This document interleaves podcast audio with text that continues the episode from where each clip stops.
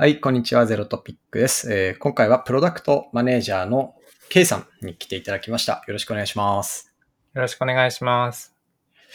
では、K さん早速なんですが、簡単な自己紹介を、ちょっとキャリアを追うような形でお願いできればと思います。はい、お願いします。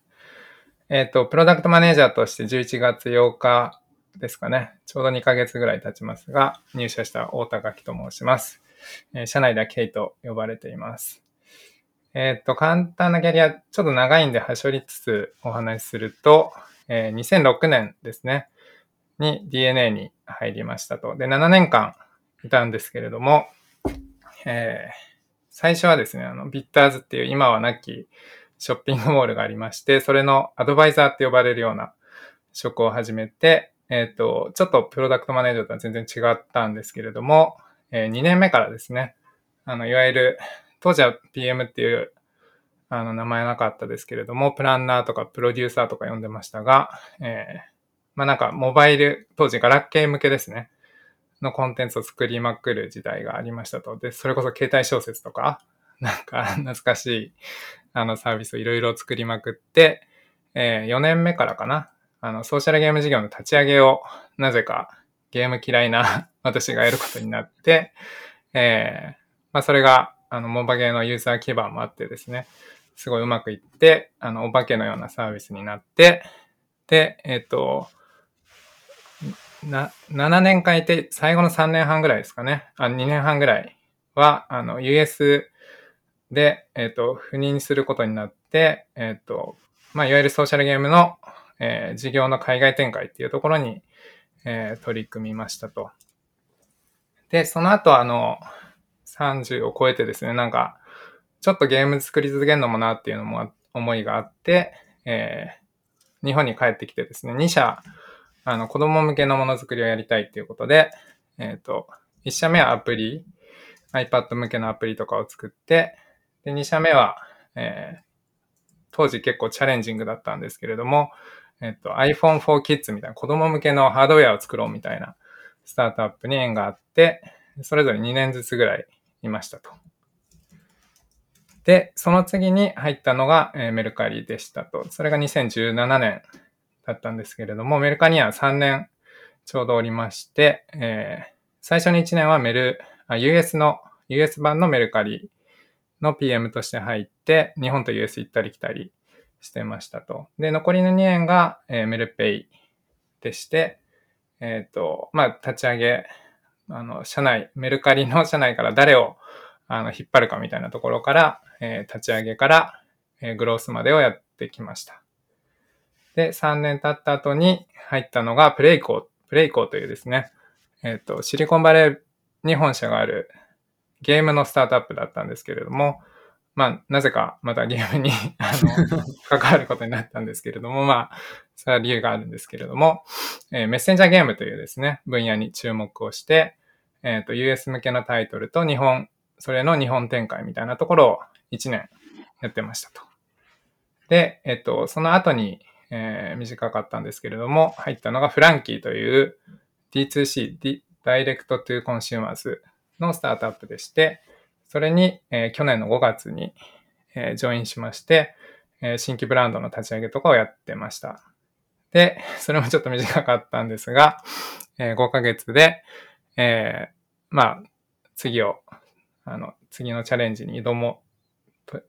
ということになって、えー11月に、えー 10X に入ったという感じですね。あ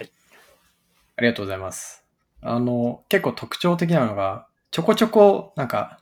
すごい、こうビ、ビッグチャレンジじゃないですけど、うんなんかテーマ的にも、え、これめっちゃスタートアップやなみたいなのを挟んでますよね。うんうんうんた例えば DNA の後、まあ2社、それこそはい iPhone for Kids 的なものがあったりとか、はいあ。と、まあメルカリも多分2017年、僕が多分辞めた後ぐらいだと、まあ結構なサイズですけど、プレイコーとかは、また、その本当に初期オブ初期ぐらいのサイズとかなんじゃないですか？えっとですね、プレイコ、あの、ニュースで一時、あの、騒がせて、いきなりなんか、ユニコーンみたいな。ユニコーンみたいな話があったんですけど、実はあの母体がもともとあるにはあって、えっ、と、それをまあ、器替えみたいな形でスタートしたっていうのもあったんですけれども、まあ、当時、それでも、えっ、と、6、70人ぐらいいたのかな？それぐらいの規模感でしたね。で、面白かったのはもう本当に世界中に散らばっていて、なんか、ウクライナのエンジニアがいたりとか、US、カナダにも人がいたりとか、なんかもうフルリモート大前提みたいな、コロナ以前からそれはフルリモートにならざるを得ませんみたいな感じでしたね。で、まあ、なんかそのチャレンジっていうと、いう意味だと、何ですかね、やっぱその時々自分の関心とか取り組みたいことがあって、なぜかたまたま人とのご縁があって、うん、あの、転職活動ってあんまりしたことがなくって、たまたまなんか自分の思いとその近くにそれに取り組んでる人がいたりして、あの、ご一緒することになったっていうのがあって、あんまりなんかサイズでとか選んでたっていうよりも関心事とつながりがその時あってっていう感じが多いですね。うん。なるほど。ちなみにその DNA のあのアドバイザー以降は、もうずっと、その割とプロダクトマネージャーとか、まあ、そこに近しいロールをずこの間は歩まれてきた感じですか？そうですね。あの、ソフトウェアが中心でありつつ、まあそのハードウェアに挑んだっていう時は、なんか、それこそチップセット何にしようかみたいなところも、あの、頑張って勉強しながらやってたんですけれども、主にはもうソフトウェアで、えー、どんなサービスを素敵に、素敵なプロダクトをどう作るかっていうのをずっと考え続けてきて、あの、エンジニアリングのバックグラウンドもないですし、あの、純粋にプロダクトマネージャーとしていろんなものづくり、その時のデバイ,、デバイスに対して作ってきたっていう感じですね。確かに。なんかその、な多分一番キャリアの積み重ねっていう意味では、うちの会社の中でもその PM としては最も長いんじゃないかなっていう感じがしていて、はい、こう、K さんの日々の仕事を見てても、円熟味が溢れ出てるなっていう、個人的に思ってました。そうですね。なんかあの、うん、確かにその経験値からこういう時ってこういう人と最初にこの話しといた方がいいよなとか、なんかやっぱ痛い目に、あったりとか、自分が苦労してるこの鉄は二度と踏むまい、踏むまいみたいなところはある気がしていて、その辺はなんかお伝えしていけることはいろいろあるのかなと一方でなんか、なんだろう、意外と自分がやってきたことの幅はそんなに広くなかったかなって思うこともあって、当然、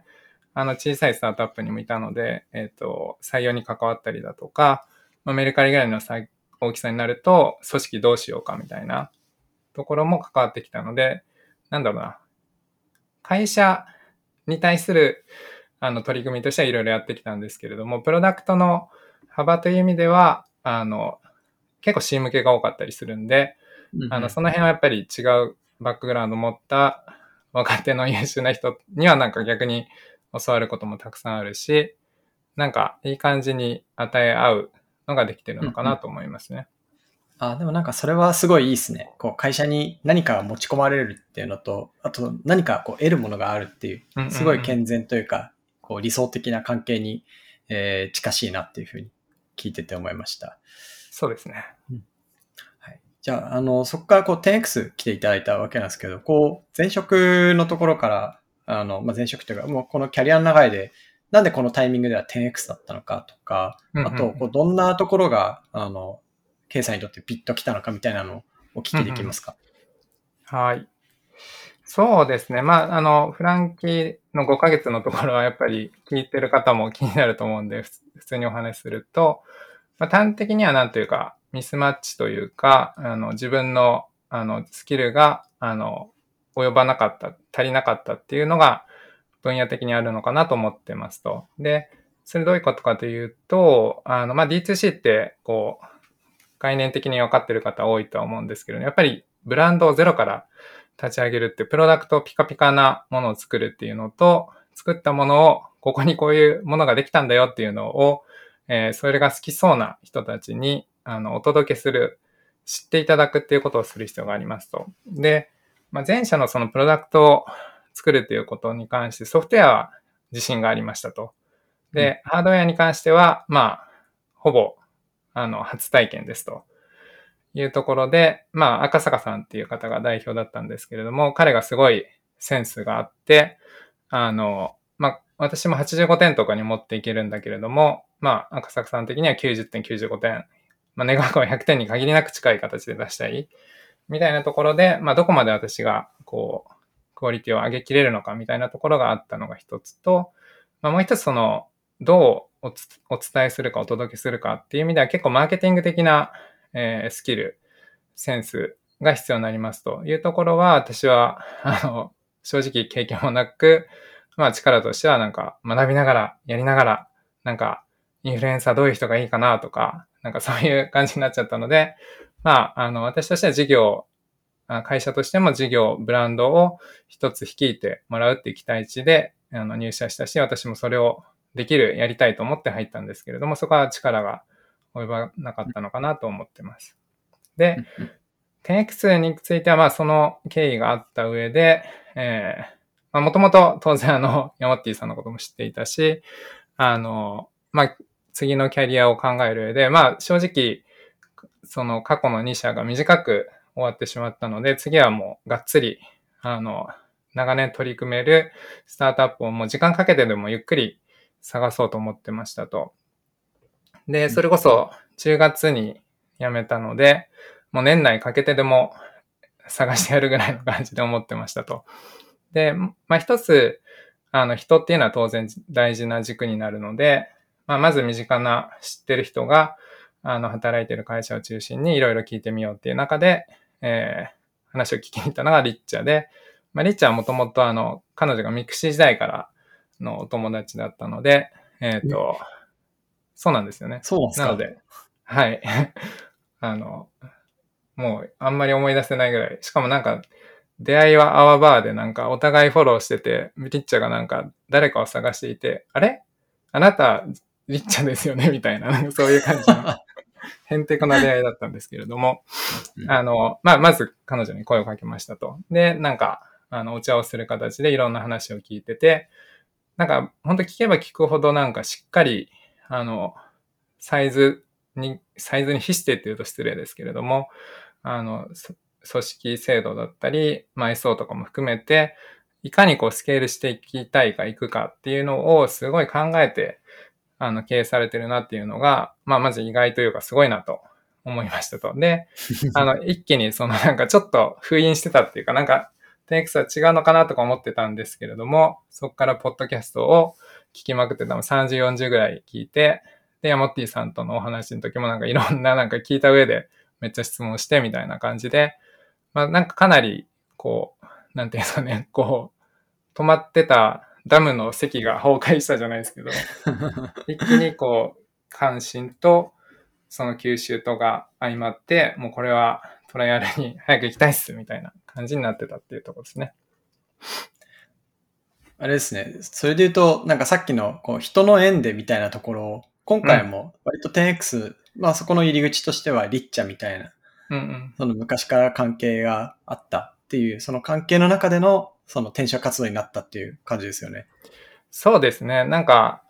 もちろんその誰も知らないスタートアップもお話を聞いたりして、一定なんかあの、興味を抱くところもあったんですけれども、結局なんか、なんて言うんですかね。こう、やっぱり自分に合う人たちとか、そういう人って身近に、まあ、私も年を取ってきたのもあるかもしれないですけれども、うん、あの、必然的になんか、近しいというか、一緒にやりたい人って、今まで接点があった人になったのかなっていうのは振り返ると思いますね。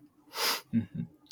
あともう一つこれはまあ、あの、その K さんと初めにカジュアル面談した時に、あの、話した内容でもあるんですけど、まあ、そもそもこう、とっつきづらい存在として、こう見られてたわけじゃないですか。うん、はいはい。なんかそこの背景みたいなのを改めてぜひご紹介ください。うん、そうですね。なんかあの、ちょうどそれこそ自己紹介、あの、10X 入ってから、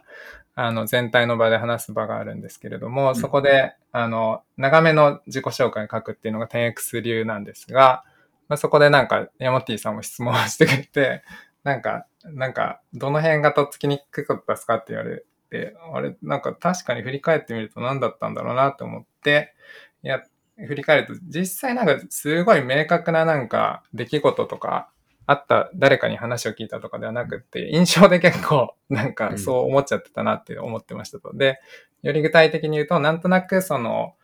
あの、メルカリにおいて、こう、社内のウィキとかでも、ヤモッティさんのすごい素敵な、あの、ウィキとかが残ってて、いやもうプロダクトマネージャーとして間違いないと強いと、あの、いうのは分かりつつ、なんか、あの、こういうやり方じゃないととか、これが正しいっていうの以外をあまり受け入れてくれなそうな、なんかそんな空気を感じ取ってましたと。いうのが大きくって、で、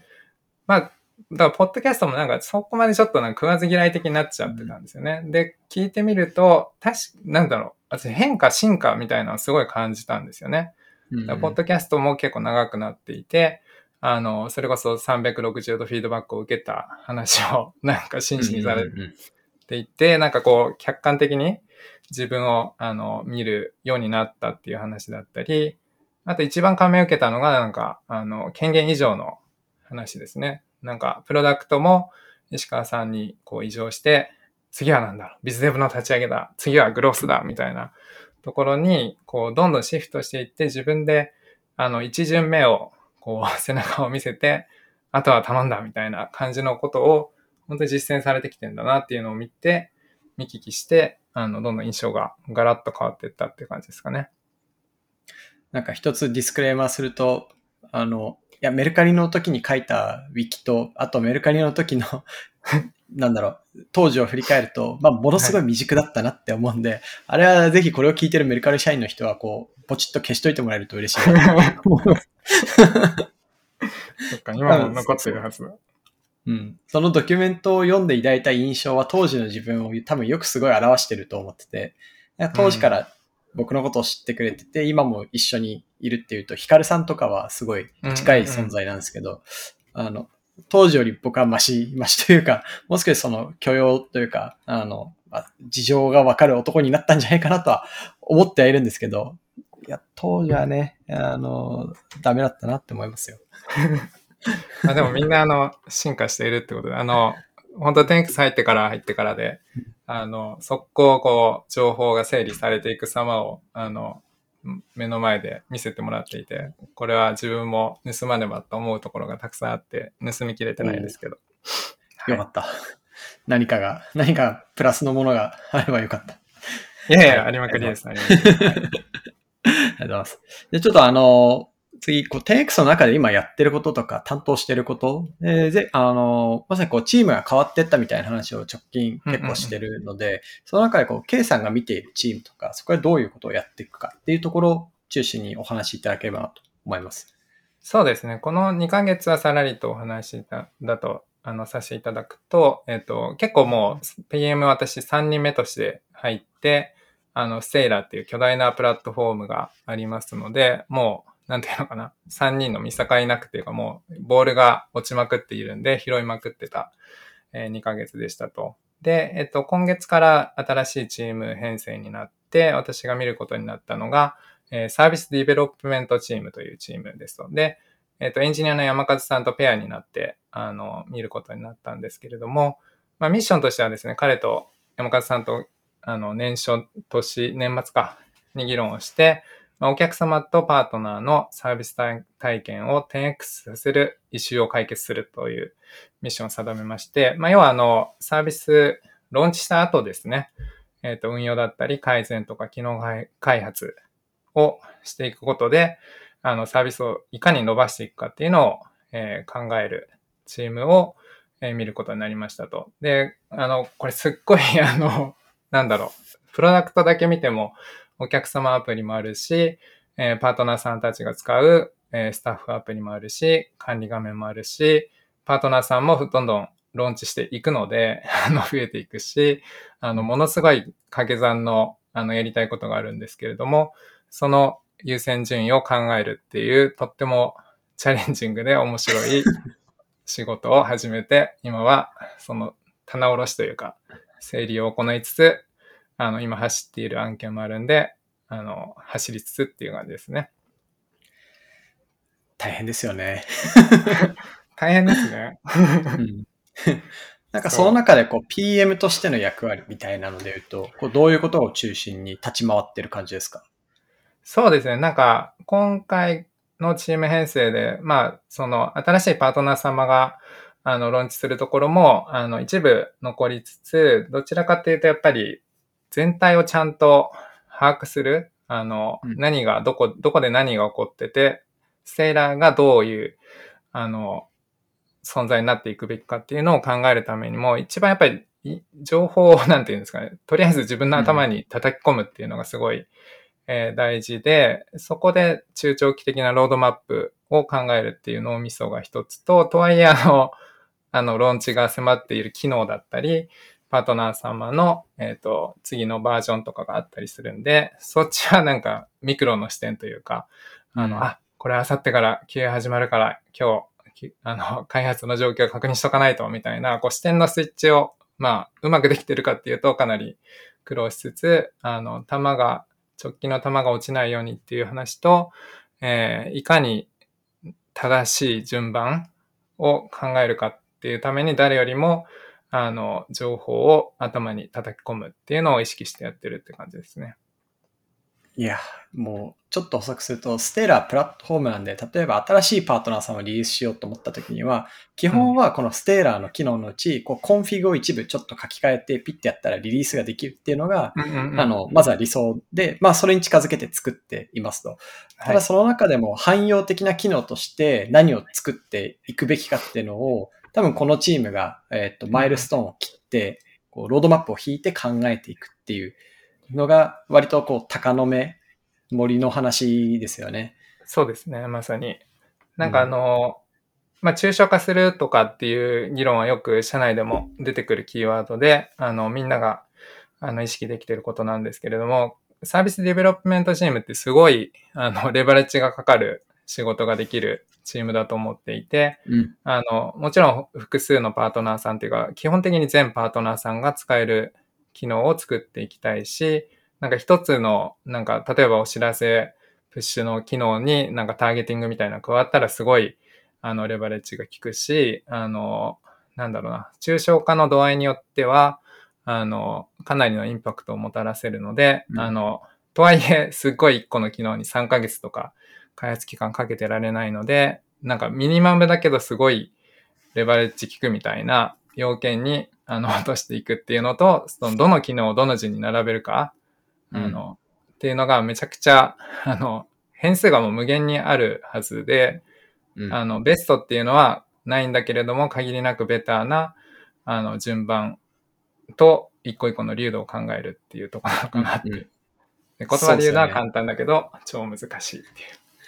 そう、めっちゃ多分スタンスを取ることが求められるチームだなと思っていて、多分ビジネスチームを介して、こういろんなパートナーさんが要求が来てって、えー A 社と B 社と C 社がこういう機能を要求してるみたいな。で、D 社と E 社はこの機能 B を要求してるんだけど、微妙に違うから、これどうこう汎用的な形にするか、抽象化するか、みたいな。で、これらトータルで見たときに、ステーラとしてはどの順でやっていくのがいいのかっていうスタンスを提示して、なんか議論の材料にもする必要があるし、実際にそれを実装していく必要があるっていう点で、まあすごい難しいと思うんですけど、うんうんあの、いやー、これ大変だなと思いながら、もう任したっていう感じで、持ってもらってるような印象ですね。そうですね。なんか、まさにそういう難しさを面白みとして感じれるので、あの、うんうん楽しむ、楽しむしかないなと思ってるんですけれども、なんか、そうですね。パートナーさんから言っていただくことって比較的、あの、抽象化かか簡単とは言えないんですけど、しやすい、うんあの、ご要望を他のパートナーさんにも聞いてみて、例えばなんかジャンコードをどこかに表示したいみたいなのがちょっと前もあったんですけれども、パートナーさんによっては下3桁を強調したいです。で、パートナーさんによっては下4桁ですみたいな。で、それはあの、もう強調なしでいこうかなとも思ったんですけど、ちょうどあの、エンジニアの三宅さんという方が、いや、それってなんか、パートナーさんのこと思ったらちゃんと、そんな表面の、あの、フロントの、あの、標準のとこだけだからやっちゃった方がいいよねっていうのを、ツッコミを入れてくれて、いや、ありがとうございます、みたいな。感じで仕様を決めることができて、なんか、比較的、あの、順番さえ間違えなければいいかなと。で、一方で、我々当然お客様が使うアプリもありますので、うんそれってなんか、ご要望とか、お問い合わせとか、ご意見とかいただきますけど、当然あの、よく言う話で、それに答えてていいものできるかっていうと、でき、できないので、あの、そこはきちんとインサイトに基づいて、あの、ロードマップ引いていかないといけない。かける、それを、あの、でっかいスタートアップみたいに分けれないので、えっ、ー、と、1チームとしてうまくこう織り交ぜていくみたいなのが挑戦かなと思ってます。うん、そうですね。なんか本当の意味でこうプロダクトマネジメントみたいなものがこう発揮せざるを得ないというか、あの、そう、マネージしていかなきゃいけないなっていう。そう、だからなかなかこのフェース、この大きさで味わえない、あの、チャレンジなのかなと思いますね。確かに。うん。ありがとうございます。あの、もう少しこう、K さんの、例えば、じゃあ、バリューどう感じましたか？とか、そういう話をいつもしてるんですけど、うんうん、なんかこの延長の話をした方がいいなと思っていて、はいはいはい、えっ、と、まさにそのチームを構造としても大きくしないと、まあ、ちょっと我々もきついというか、あの、よりスケールできていかないかなと思っていると思うので、それはもう PM ってポジションでもそうだし、サービスデブっていうチームでもそうだと思うんですけど、こう、どういう人を求めていきたいかみたいなの、ぜひ。そうですね。あの、まさに PM3 人のメンバーでこう、日々、あの、議論していて、なんとかせねばっていうことで、今年はやっぱり仲間をいろいろあの、見つけていきたいなと考えてますと。で、あの、それこそ 10X においてもビズデブのメンバーだとか、エンジニア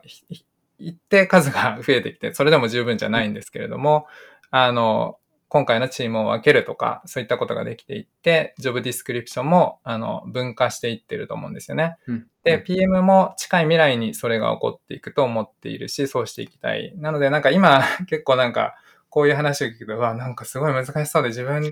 には難しい職種なのかなみたいに思われちゃう気がするんですけれども、実はそうじゃないというか、そうじゃない世界にしていこういこうと思ってますので、それこそあの、近日中にあの、アソシエイトプロダクトマネージャーみたいな形のジョブディスクリプションをオープンしようとしてたりしてですね。素敵だ。あの、うん、そう、なんかやっぱエントランス高いとか思われてるともったいないというか、うん、あの、で、そのアソシエイトの方に関しては、あの、期待としては、としてはすぐにアソシエイトが外れていただきたいですし、ただ、入り口としてはその、何でもやってくださいっていう期待をしませんと。で、チームに分かれてるんで、あの、もうこのチームに特化して、あの、こう、二人三脚でやっていきましょうみたいな感じで、あの、進めていきたいし、まあ一方で、あの、オペレーション強いようなシニアな PM の方にも、あの、担っていただきたい役割もあったりするんで、どちらかというとその、何でもやから、えー、こう、得意な、あの、ご自身の得意な分野を活かしていただけるような、あの、組織プロダクト体制にしていきたいっていうのが今っていう感じですね。確かに。なんか、そうですよね。チームを変えたことで確かにこう、求められる PM の要件とか、あと、こう、チームになってるからこそ、うん、その、こう、タッグを組んで、役割も PM の中で分担してって、一つのチームの中でも、うんうん、っていう仕事の仕方ができるようになっていきますもんね。そうなんですよね。まさに、だ3人いるんで、あの3人アソシエイトの方いても大歓迎で、うんうん、で、またシニアの方増えたら、もうその掛け算が増やしていけるっていうので、そういう感じで、うん、あの、まあ、いわゆる採用計画じゃないですけれども、こんなプロダクト組織になったらいいなっていうのを今ちょうど描いていて、あの、まあ、3X なのか 5X なのかぐらいを目指していきたいなっていう話をしていますね。確かに。なんか3人いらっしゃる PM のこう、キャリアの背景みたいなのも全然違うなと思ってて、あの、タエさんはソフトウェアエンジニア、うんうん、あの、はい、だったり、あとはプロジェクトマネージャーとかプロダクトマネージャー、まあなんとかするってことをスタートアップでやってたりとか、うんうんうん、割とこうソフトウェア側のバックグラウンドが強くて、K さんは今日紹介あった通り、C 向けのプロダクト、うんうんうん、あですごく長いしっかりしたキャリアがあって、うんうん、で、浦さんは浦さんで、まあ、C 向けもやられてるんですけど、まあ、前職 ZOZO で巨大企業なので、まあ、大きい要求がバーって集まってくるところをどう整理するかとか、あとは、えっと、その手前はデータ分析、データアナリスト。やられてる。うん、うん。なんで、割とそのグロースに近い領域が本当は得意だったりとか、結構それぞれ色があって、の色がある中でこう、チームが切れてってっていう形なので、なんか実はこういうキャリアバックグラウンドの人は、まずはこう一緒に仕事はしやすいかもしれないし、あとはこうチームの特性としてね、うん、今サービスデブチームはこうで、で、他にプラットフォームデブチームとパートナーローンチチームが、またそれぞれ特色が違うんで、それに近しいキャリアの PM の方とかも迎え入れられる気がしますよね。そうですね。なので、いよいよその、なんというのかな。何でも屋さんもありだった、あり、ありであり続けるし、あの、分化していって得意な分野を活かしていただくっていうのもどんどん広げていけれるあの、両方味わえる感じかなと思ってます。いや、面白いですね。なんか、PM 王国にしたいですね。うん。いや、本当になんで、あの、もっと、もっと興味をも、興味を持ってほしいというか、ちょっと、うんイベントとかもなんか、今日ちょうどさっき採用定例やってて、あの、考えようってことになったので、なんかいろんな接点を持てる機会を増やしていきたいなとも思ってます。はい。ありがとうございます。えーっと、まあ、これがそのまま宣伝、宣伝みたいな形になってしまったんですけど、もう時間も時間なので、はこんなところかなって。うん。という感じで、ちょっと K さんに、えーっと、K さんだけの話じゃなくて、PM の話も聞けて、あの、今の 10X の状況も結構伝えられたかなと思うので、関心ある方は、あの、近日開く JD 等々、あの、ご確認いただければ嬉しいですね。そうですね。はい。私もなんかミーティーやらもセットアップしていったので、おあの、DM、Twitter の DM でも何でもアプローチ、アプローチというか気軽にコンタクトいただけると嬉しいです。はい。じゃあ、関心いただいた方はぜひ僕とか、あの、K さんとか、もう誰でもいいので、コンタクトいただければと思います。お願いします。はい。じゃあ、それでは、今日は K さんに来ていただきました。ありがとうございました。ありがとうございました。